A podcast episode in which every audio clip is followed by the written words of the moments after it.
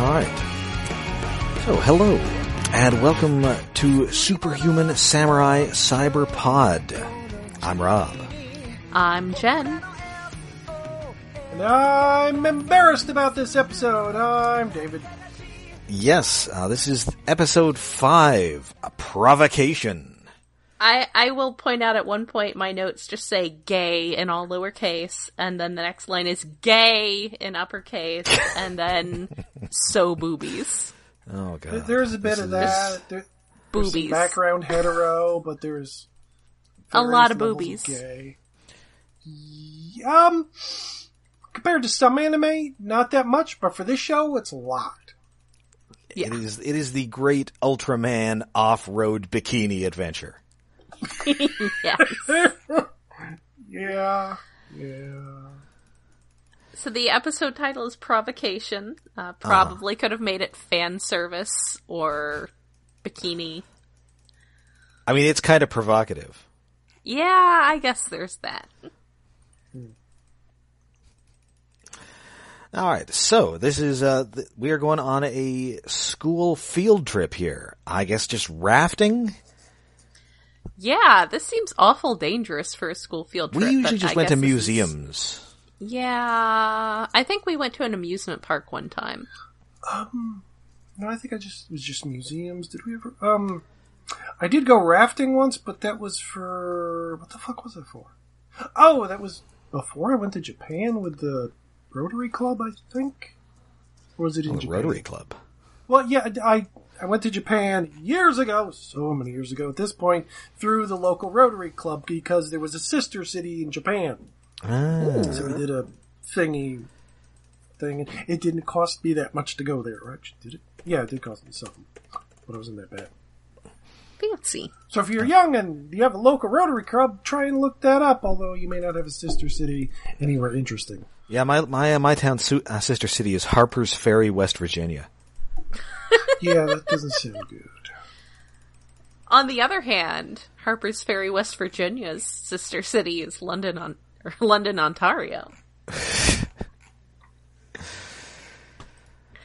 So, uh, yeah, everybody is sort of getting ready to go on this uh, on this trip. Yuta, uh, thanks to his unfortunate amnesia. Uh, well, sorry, but before that, the very first. shot, the very first scene is oh boobs. Right, we're uh, we're hanging out with uh, Akane, and she is yeah. already wearing her uh, her bikini. She is not enthusiastic about this though. She's like, this is like Ooh. just for her, like a whole day of P E class or something, and yeah. she is much too nerdy for this. So she's, yeah, I I I just like the whole panning up of her in her bikini while Alexis is like, wow, how wonderful. I'm like, perv, you cut it's that out. It's a very slow pan. Don't be a perv. Yeah.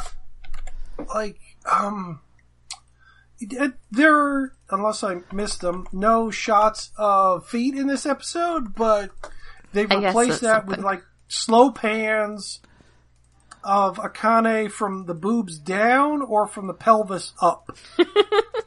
Also Lots a lot of, of butt. A lot of butts. Yeah. A lot of boobs. A lot of butts. A couple of shots of Rika, but it's mostly Akane.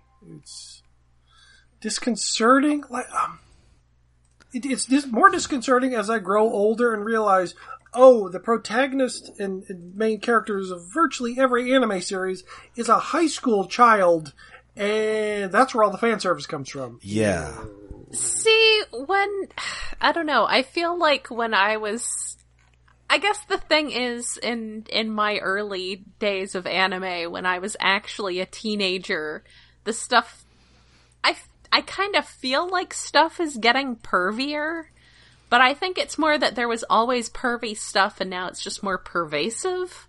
Like, the pervy stuff just seemed more of like a fringe thing back in the nineties. Yeah, well, unless it was a specific, like, dirty, etchy anime or something, or hentai, like, the, the perviness, like, just seemed like an aside or a joke. Like, like in Dragon Ball, you might see Bulma's boobs, but it's, like, a couple seconds and there's a gag at the end. Yeah. But it, it's become more of a selling point in yeah. a lot of anime. Yes. as opposed to an incidental thing. Uh, so yes, welcome to the fan service episode of yeah. S S S S Gridman. I, I do think maybe the show is trying to say something in the beginning of the episode other than, hey, look at these boobs.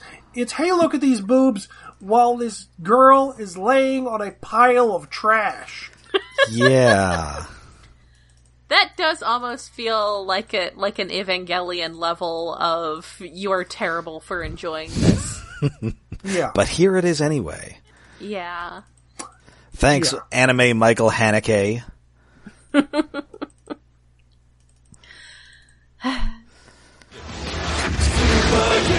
Samurai. Superhuman Samurai. They're gonna amp it up. Kick some gigabutt.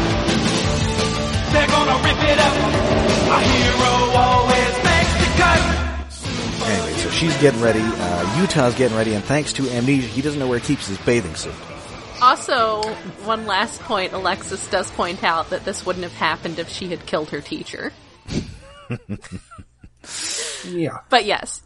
Meanwhile, Yuta can't find his swimsuit. Yeah. And also, he, so he, yeah, he goes, he gets on the train to get to this uh, thing. I guess they, everybody's just taking the train individually to get there instead of a bus or yeah, something. It, it's... It is a weird setup because they have buses and trips and tours in Japan. I, it it does seem weird that they all have to provide their own transportation to get there. Kind of, it's it's odd. I yeah, mean, I was thinking, do I, they not? I want to say that I, when I was in high school, we did have the occasional. I mean, again, as has been mentioned, uh, I grew up in the D C suburbs in high school, at least.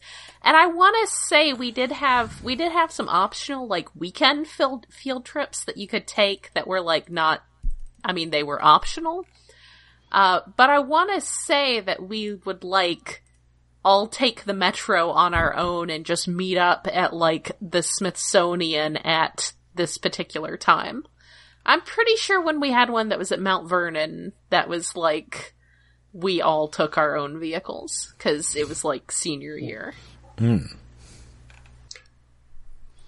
Anyway, so they, they get there, we get some, uh, we get uh, some... Well, um, go... Going back to a pre, pre uh, episode uh, chattering, uh, we get iced coffee. Oh, right. Uh, Utsumi buys some from a vending machine. Yes, did I mention before U C C, the official coffee of Nerve? I feel like that came up. Uh, yeah, it came up in our last uh, Prime episode, I So this is I C C yes. coffee, which definitely is, like, playing off the U C C coffee, like, logo. And uh, also, Utah's really enjoying being on this train, because he never remembers being on a train before. Yes, which, that's kind of cute. Yes. Also, he's his t-shirt, in addition to his swim trunks, which he had to find, which are like a dark gray with some red stripes, it was also very important, apparently, that he find his white t-shirt with the letters C J on them. Yes, that is cute. Because he's Cliffjumper. Yeah, and uh, Utsumi's bag has the little turbo stripe that's on his shoulder, you can see. Yes, and we get to see his, you know, he's not wearing a shirt over his... you know, shattered glass Sideswipe t-shirt anymore. Yes. Just straight up yeah. t-shirt. And so they ride the train. It's like, oh, look, look at the big river. You're not talking about the big kaiju in the background. No, no he's used to them. Sort of, they fall asleep as they pass, the train passes into the fog. Everybody's tired in this episode. Well, that seems to be yep. for a reason. Because you notice they always fall asleep while they're on the train, and then they wake yep. up and they're at their destination. Oh. Which, and uh, Akane does point out at the beginning that going on a field trip outside the city is going to be a lot more work for her. Well, well, it's it's so much emotional work. She she has to sure. present more. I mean, she's definitely presenting more, but in addition yeah, to that... Uh, Oh God, what was what was the joke I made when when this episode first aired? Oh right, um, Optimus's big front windows are being used as fan service. Yeah. uh. Anyway, uh, we're, we're arriving, and, and the boys meet uh, Rika and her friends. Also, at this uh, facility they're at, there are some nice Ironhide vans sitting there. Oh, oh, wait, wait, what? Oh, th- there's there's a rapid succession of little notes and things. Oh, right, happen. And uh, Yuta has like a, a dream where somebody's getting like shot with I-beams or impaled with a spear or something. Kind of, um... You want me to describe actually what happens? It's it's not okay. that yes. much of a spoiler because we can apply it. Um, it it's Gridman there.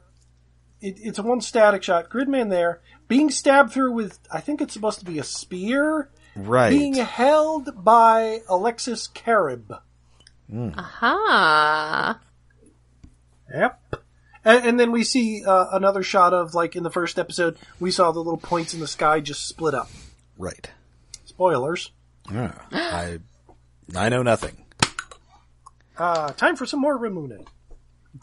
Mm-hmm. And anyway, it's... Uh, um. Oh, yeah, and uh, I have a few more notes here. Okay. When Rika's talking to uh, Starscream and Soundwave, is Soundwave mentions fasting to lose weight, and she mentions Ramadan. Mm-hmm. Which... incidental, innocuous thing, but I think it's the first time I've ever heard that mentioned in anime. Wow. Or pretty much most media. Huh. Like, the mention of the holiday at all. Like, like the, the or in, oh, geez, I don't know if I've heard um, anything about Islam ever mentioned in most anime. Mm. It, it, it's just an odd little aside. Being very culturally aware. I mean, I know they're all about, like, weird Christian iconography. Yes. Well, yeah, yes, but, but like, well, Evangelion and all that bullshit, it's like, hey, we like this ridiculous symbolism that we're not really stealing from Christianity, we're actually stealing from old episodes of Ultraman where they would hang Ultraman up on a cross. Because it looked cool. Yes. uh, if white people did the stuff Japan does, oh my god. Oh. Japan does its own flavor of horrible things. Aggressive cultural appropriation. I mean, at least, on the other hand, Japan has not themselves gone in and, like, you know, suppressed most of these religions that they're then picking up pieces of for, no, for reasons, so... Well, it, it's harder to have those things in Japan. You're a much smaller, marginalized group, and... Yeah. Cultural appropriation is actually a much bigger problem in Japan in that blackface still fucking happens there more often than it does in America by, like, politicians at drunken parties. Shit happens on T V, so... I mean, I mean it's I, not we've great, all seen Mister Popo. On the other hand... I mean, yeah, it's oh my god. That. I mean, it's not great, but on the other hand, Japan themselves do not have, like, a long history of aggressive African slavery, so... It's not great no. that they do that, but there's not the same history behind it. I'm not saying it's okay. I'm yeah. just saying that, I don't know, maybe it's not as expected for them to know better. No, it, it's not as expected to, for them to know better because it's a more hom- homogenous uh, society and culture. And yes. mo- half of the bullshit they have is borrowed from America or Britain that we directly well, imported over there. Yeah, but we just, did beat uh... them in a war. You got you got to blame Commodore Perry for that one. Yeah, yeah, it, it goes back to that.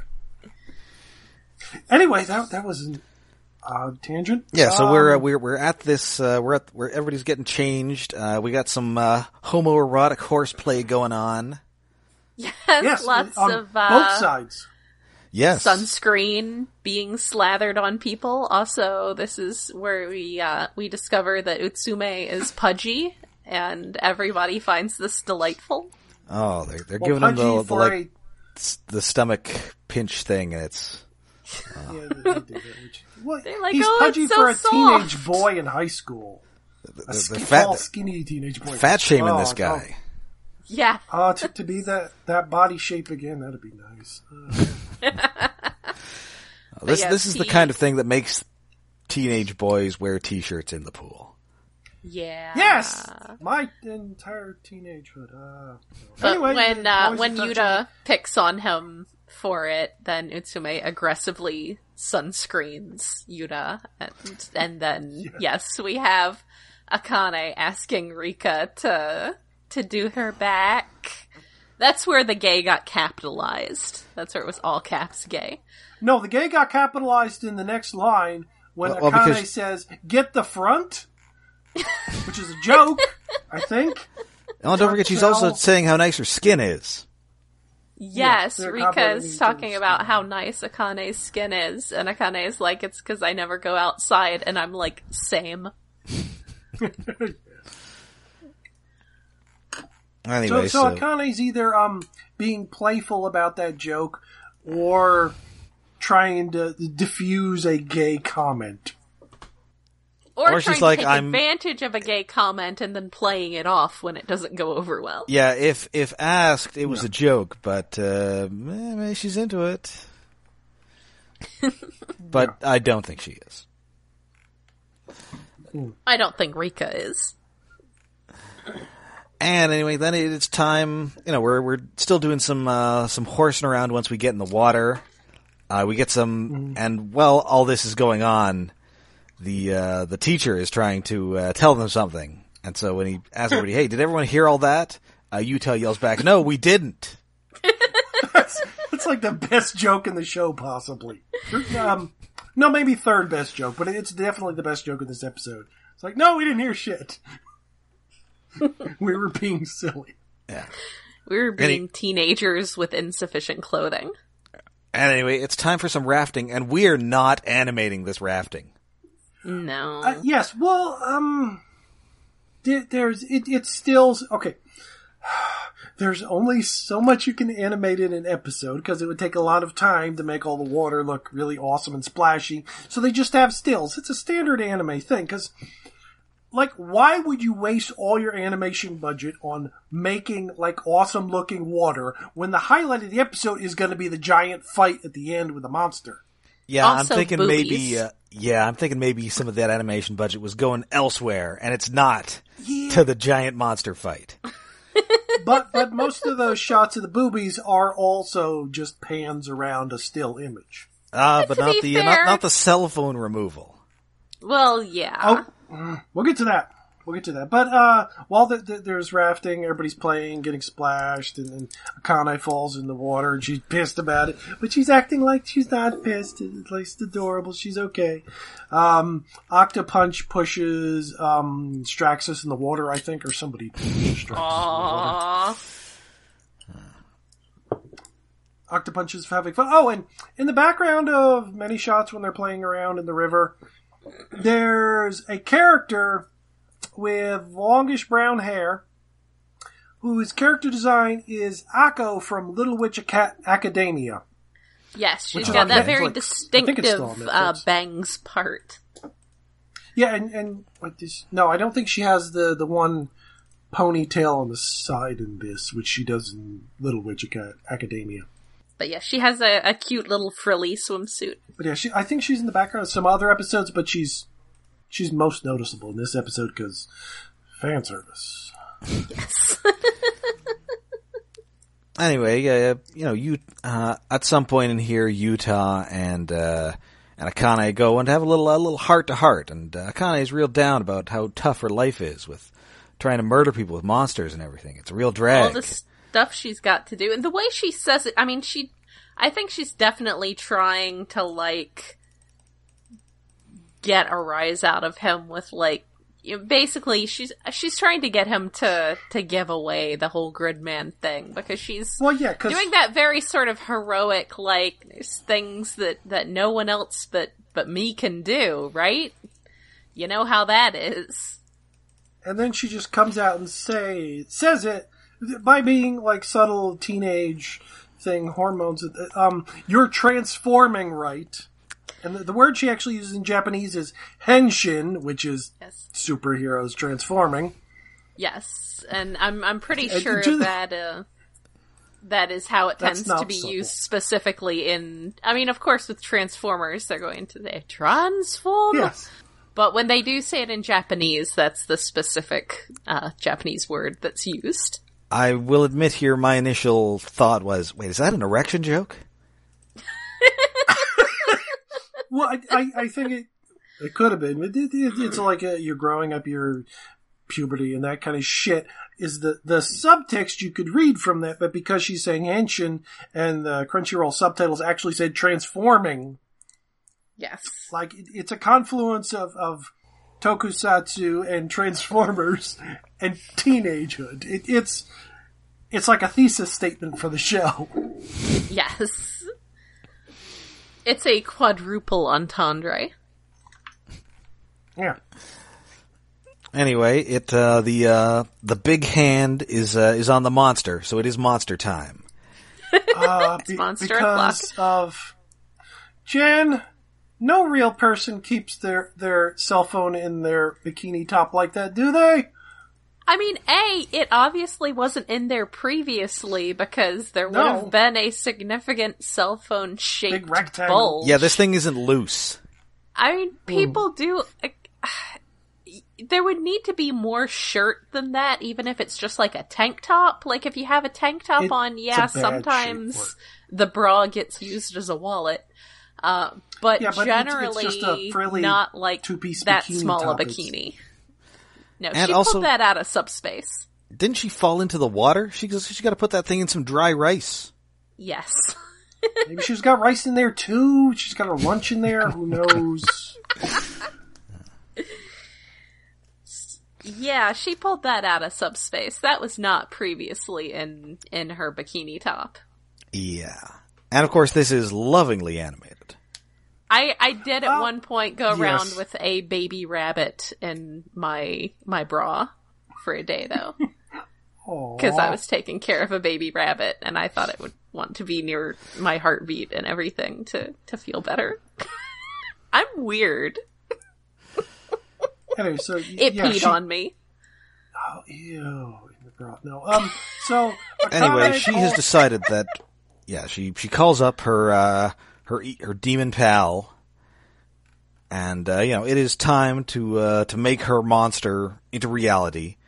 And make uh, this her time. monster grow. Yes.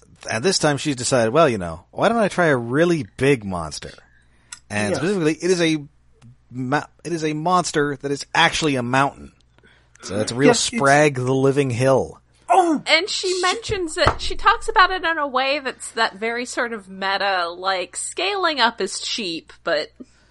But so is Gridman. Yes. Damn it, you got the Sprag reference. Okay, so I guess I'm, I'm left with Krakoa, the mountain that walks like a kaiju. Yes. Also, this thing is very Muppety looking. Oh, oh, It is, um, yeah. Oh, what the hell? Let's flip back to the notes. It, it's yes. a bit like alligator snapper, snapping turtle looking. Yeah. Bit of that, and also, it just looks like it should be turning up on Fraggle Rock.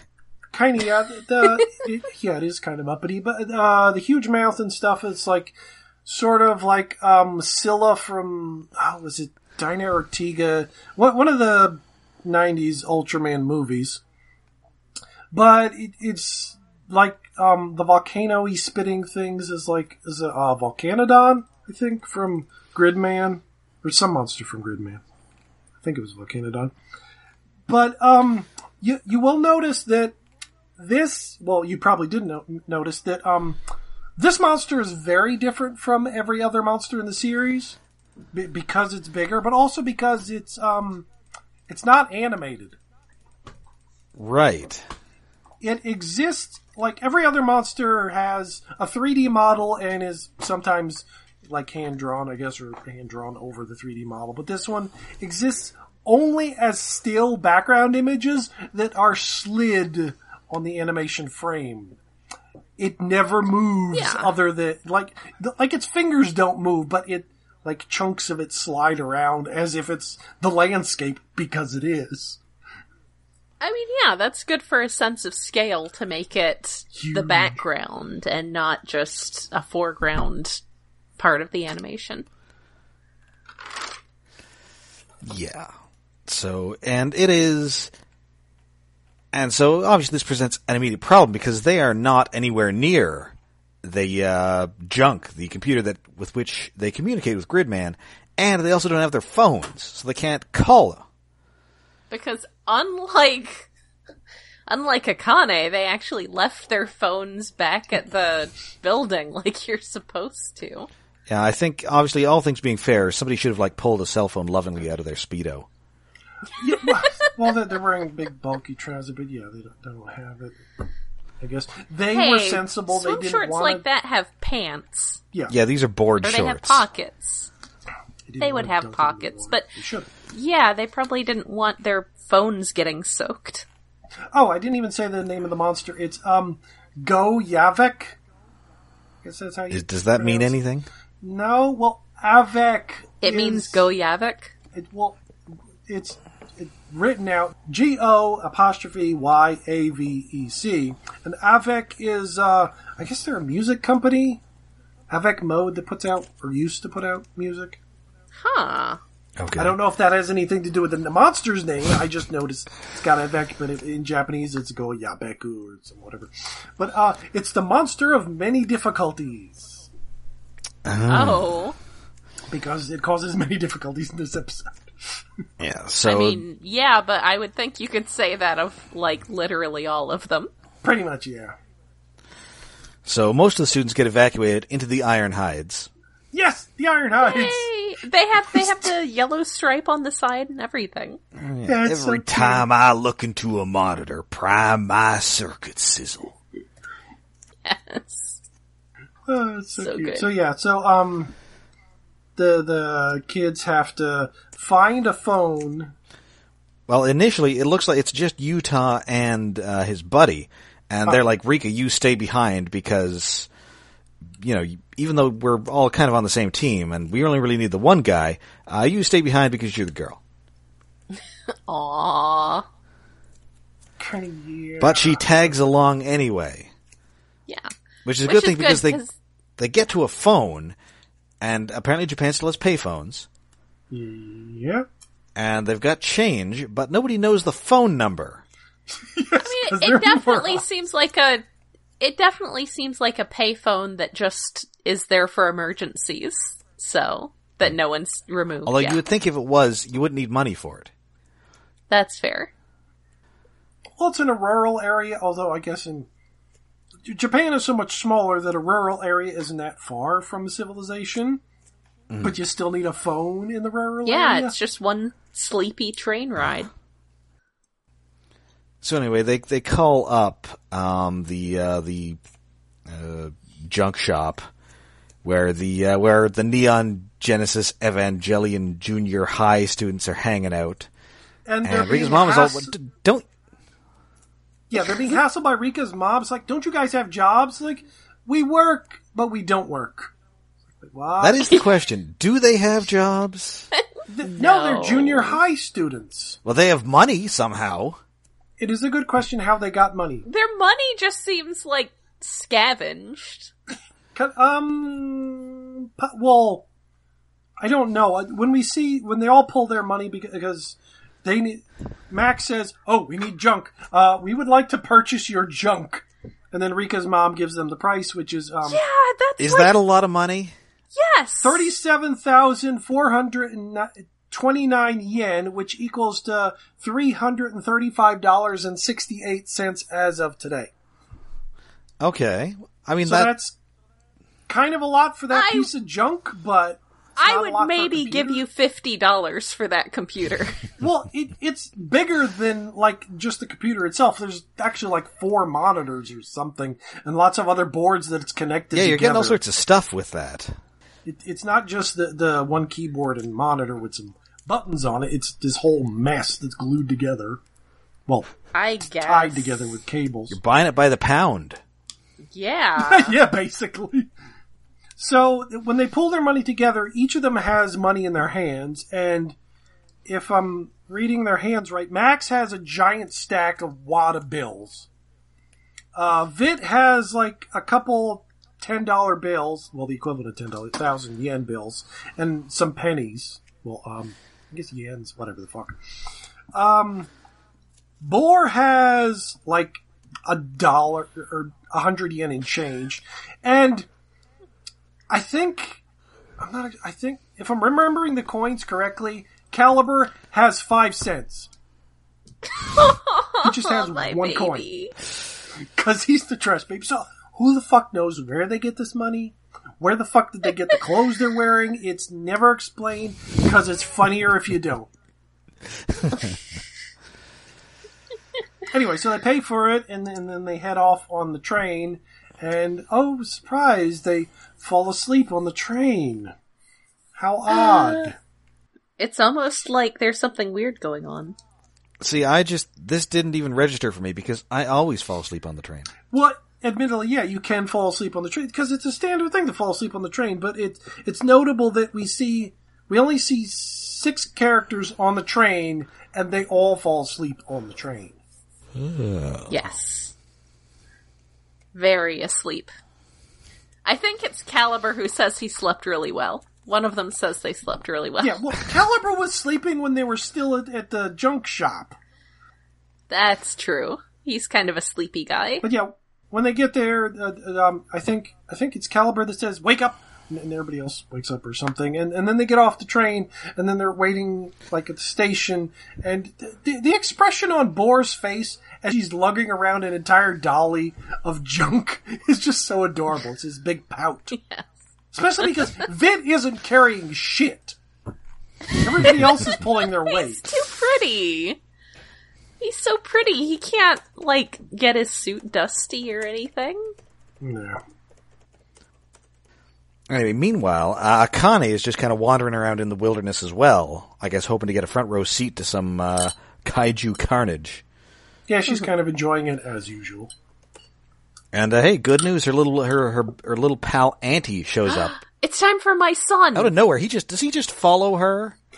Yeah, basically. He doesn't have anything else to do. He waits out in front of her house. He scavenges for trash. I mean, where she's where she's going. I mean, does he, does he live anywhere? No, no, outside he's, her house. He's homeless. He's clearly like a hobo. Oh, speaking of hobos, we we did um. when the junior high kids were running to get on the train, at the vending machine where um, Utsume had been earlier getting coffee, th- there's a person hunched down getting, presumably, coins off of the ground underneath the vending machine. And they're dressed in green with a hoodie. Hmm. Oh, this is important. Yes. Oh. Someone maybe kind of small, yeah. except oh, when see. she doesn't want to be small. Ah, I did not notice this. Spoilers for next episode. It's going to be fun. Ah. Anyway. Uh, anyway, so oh, I yeah, guess, she, you know, she's also, you know, she's been running around for a while. She's wearing very inappropriate clothing to be, uh, you know, having love explosions go off around her. Yeah, is she even wearing shoes? I don't think it, no, she's not wearing shoes. Although, thankfully, the show doesn't really let us know that, because yeah. we're not doing the foot stuff this week. I know, thank God. This may be the only episode that doesn't have shots of any feet, and, and spoilers, Borr doesn't kick anybody in the shin. I, I guess whoever was in charge of feet was, like, asleep this week? No, they instead, were on vacation. Uh, he's just all, hey, ride me. Yes, get on my back. And I'll she's just, like, okay. I'll just hop around like a kangaroo man. Yeah, well, you know, he's tough. He's got powers. So anyway, that's happening. Um, we finally, uh... my angry son. So we, we, we finally, uh, well, I guess first, um, Yuta is gonna head off alone to find, uh, these guys and leave, uh, Rika and his buddy. And Rika is getting, like, visibly tired as well. For some reason. Yeah, she's, well, she's really out of shape, I guess. I guess, yeah, but the, the one guy's uh, chunky. She'd be getting the side stitch. Well, yeah, probably, but... but his, I guess his legs are in better shape. Like, Rika's thighs are not all muscle. They're just big. All that thick is not is not pure muscle. Yeah. Anyway, but he ends up, like, tripping or something and falling into a ravine. Yeah, how... It, uh, yeah. which doesn't go anywhere because we see soon enough that he does indeed find the junior high students. Yeah, he just yeah. loses his life jacket, which is... I, yeah. I guess that's like a, a fake-out, kind of. Yeah. It, it seemed a little like, oh, well, this episode's running a little short. We need a little, a little something to pad it out. Yeah, maybe. Yeah. So he he finds the junior high students. Uh, he, he does the Gridman thing. And uh, this time it is Borr who is going to help him out. And uh, he turns into like a like a drill tank. Mm-hmm. Yeah. And also helps uh, put out uh, the fire with like fire extinguisher missiles. Yeah, that's a convenient kind of missile to just suddenly have. I guess yeah, um, maybe Borr wait. just like creates whatever kind of missiles are necessary for the situation. Possibly, yes. But oh wait, let me check the notes. Because otherwise, um, why would he even have those? Yeah, well, um, Borr is named after the twi- twin drill tank from Superhuman Samurai Cyber Squad. What they called the twin driller there. And um, the attack missiles that he uses are named after um, a character from Superhuman Samurai Cyber Squad, um, Sidney Forrester. And mm-hmm. Borr uses forest extinguishing missiles to put out the fires in the forest. And then Sidney... Sydney sticky missiles or something like that. Like adhesive, yeah. Yeah. Was that the, that was the girl who kind of looked like Blossom? Yes. Right. Or at least had that hat. Yeah, she had some weird kind of hat.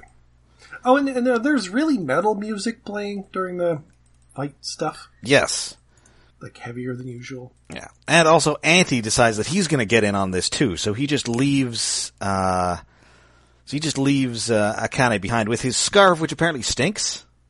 Because I guess he's a yes, hobo. because well, he's a small, yeah. filthy child who never washes. And, and probably he never changes his clothes. Better. He just lives in those. Yeah. Yeah.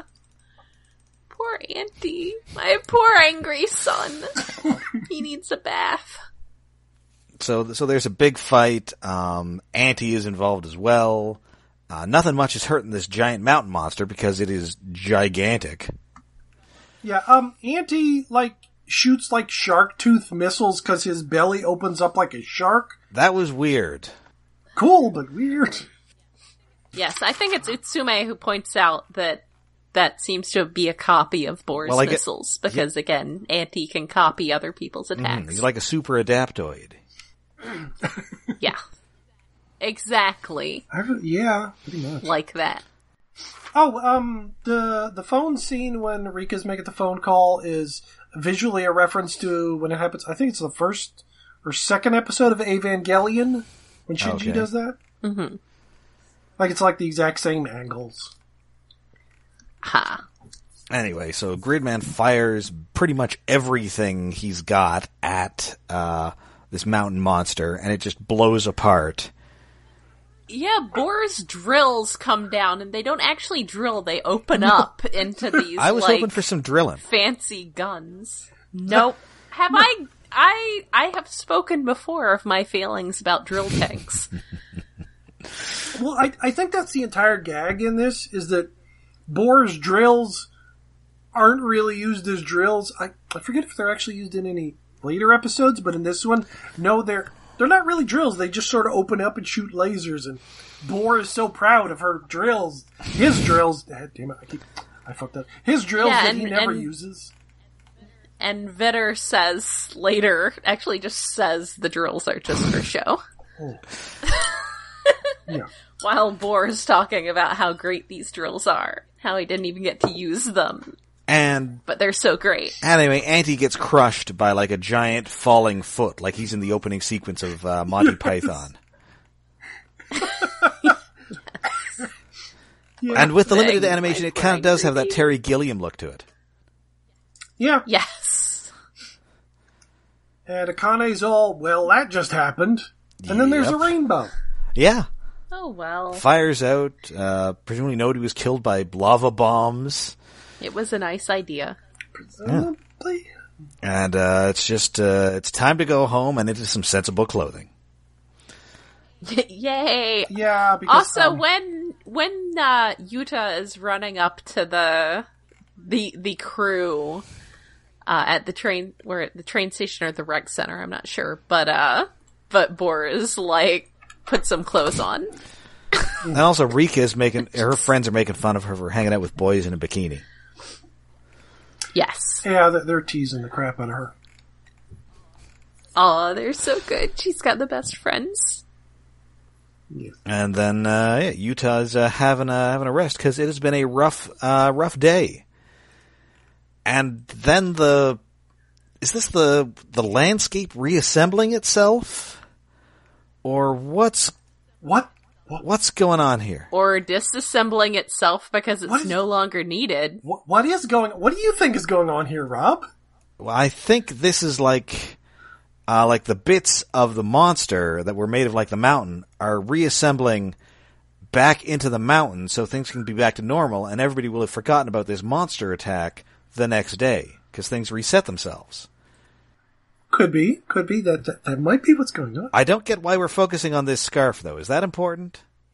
Well, it's Anti's scarf. Because uh, it, it's Anti's scarf and it's just, just there is something to move and not just a bit of the landscape that's sliding around. Gotta spice it up a little, but it, it is really so, weird. I mean, that's what, so that's what I think is happening. Is that actually what's happening? We'll find out, won't we? I see. Well, because like th- this, like watching this the first time, it's like, what the fuck? It's a very much a weird ending compared to the others. Like even like when it reset after the first episode in school's back to normal, it's like, wait, what? But this is, with the fog and the rocks, it's very strange. It's, it's, it's, it's and also... made me, made me think of Big O, which one of the writers from that is the head writer on this, so that makes sense. Uh-huh. It's also a little David Lynch. Yeah. Yeah. Especially that being, like, the end of the episode. Yes. And especially some of the effects work on Twin Peaks The Return, and I'm not sure how that lines up with the production schedule for this. Um, it would have been about a year before it came out. Yeah, Twin Peaks was, I think it was already done before this actually came out, but like, they wouldn't have known, I would guess. Yeah. I'm not sure how long it takes to make anime. Um, that is a very good question. A million years. I would guess like a year maybe from like pre-production and stuff, but I don't know the exact okay, details. Okay, well that, that would probably work because this came out like last November. Yeah. And yeah. Twin Peaks was running in the summer of the previous year. So oh. that maybe fits in there. Maybe. Mm-hmm. So anyway, that's what I think is going on. Uh, am I wrong? Don't tell me. Eh, uh, I probably am. Spoilers. I forget if we get an exact, exact answer, but we do get a tangential answer as to why. Well, that sounds like David Lynch as well. Yeah. Yes. Yes. I think uh, I think my favorite David Lynch quote is when he says, uh, he's doing an interview and he says that, you know, I think Eraserhead is my most spiritual film. And uh, the interviewer says, oh, can you elaborate on that? And David no. Lynch says no. Yeah, because... Because the weird creepy baby, we can't explain the weird creepy oh, baby, which is man. just a surprisingly good little He won't even explain how he made that baby. A couple slabs of chicken stuck together. Who no, literally, like he, he's been asked in interviews. He says, "Well, you know, it's uh, uh it was a real, uh, real, uh, real, uh, a real pickle putting that thing together. I'd, uh, I'd rather not say." Well, yeah, because because either the answer is so fucking simple. Or he's just pr- purely trying to preserve the mystery because it looks fucking weird and black and white and uh, disturbingly realistic. Yeah, it is. I appreciate that. It is upsetting. Did anything really surprise you in this episode, Rob? Uh, well, I mean, the, the weird ending was confusing. Uh-huh.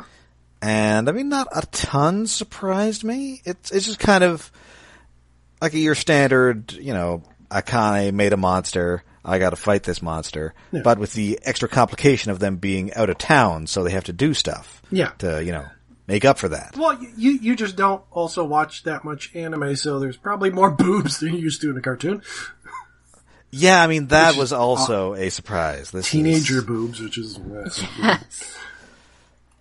Strange. Akane's very young. We try not to sexualize her. Yeah, um. Actually, I forget what they're... Well, they they have no interest in not sexualizing no, I forget, her. Are they freshmen or whatever? I can't even remember. Presumably. That's what they usually are. The freshman year of Japanese high school, which is a three-year school, so it's sophomore, whatever the fuck. Okay. And uh, anyway, I'd, I'd also like to uh, mention, uh, we just heard about this uh, yesterday, the uh, the death of uh, Larry DiTilio. Oh, yeah. uh, one of the uh, one of the two produ- one of the two showrunners of uh, Beast Wars, along with Bob Forward. And uh, as our longtime listeners know, uh, we started out doing Beast Wars, mm. and I think without uh, Larry DiTilio's contributions to uh, to Beast Wars and uh, the larger Transformers mythos, uh, I don't think we'd be doing this podcast, and I think a lot fewer people would be interested in Transformers. Period. Yeah, I mean this. We're doing this podcast about this random anime because they, you know, the creators of S S S S dot Gridman care about Transformers. And you gotta wonder if that would be the case without the the resurrection of the series that came about mm. with Beast Wars. Uh, yeah, I mean, I met him at BotCon a few times and he was a lot of fun to talk to. He was definitely one of the highlights of the whole, like, after hours bar scene. Uh, so it's, I was very sad to hear about it. And he, you know, he contributed just an amazing amount to just my entire generation's culture. I mean, he, and, and not only Beast Wars, he had like a long, varied career, worked on a ton of stuff. Babylon five, uh, He-Man, She-Ra, um, she- Yeah. The Real Ghostbusters. He had a character named after him on The Real Ghostbusters. Oh. Yeah. Just a uh, long body work. You know, I think everybody who knew him had kind things to say about him. And, uh, yeah, so. Huh. So thank you for listening. And uh, we will see you again in a month's time when we uh, look at episode six. Uh, what is that one called? Um, contact, contact, yeah. So it is going to be a uh, strange episode that I assume is going to be about Jodie Foster meeting her dad, but it's not really her dad, it's an alien. Yeah, and the alien is, is going to be uh, Alexis Kerib. And also I think, oh. and, and then and then Jake Busey blows up a space station or something. It's been a while since I saw that movie. Yeah. It's just going to be the movie Contact, except it's going to be about the characters from Gridman. So until next time, I'm Rob. I'm Jen. I'm David.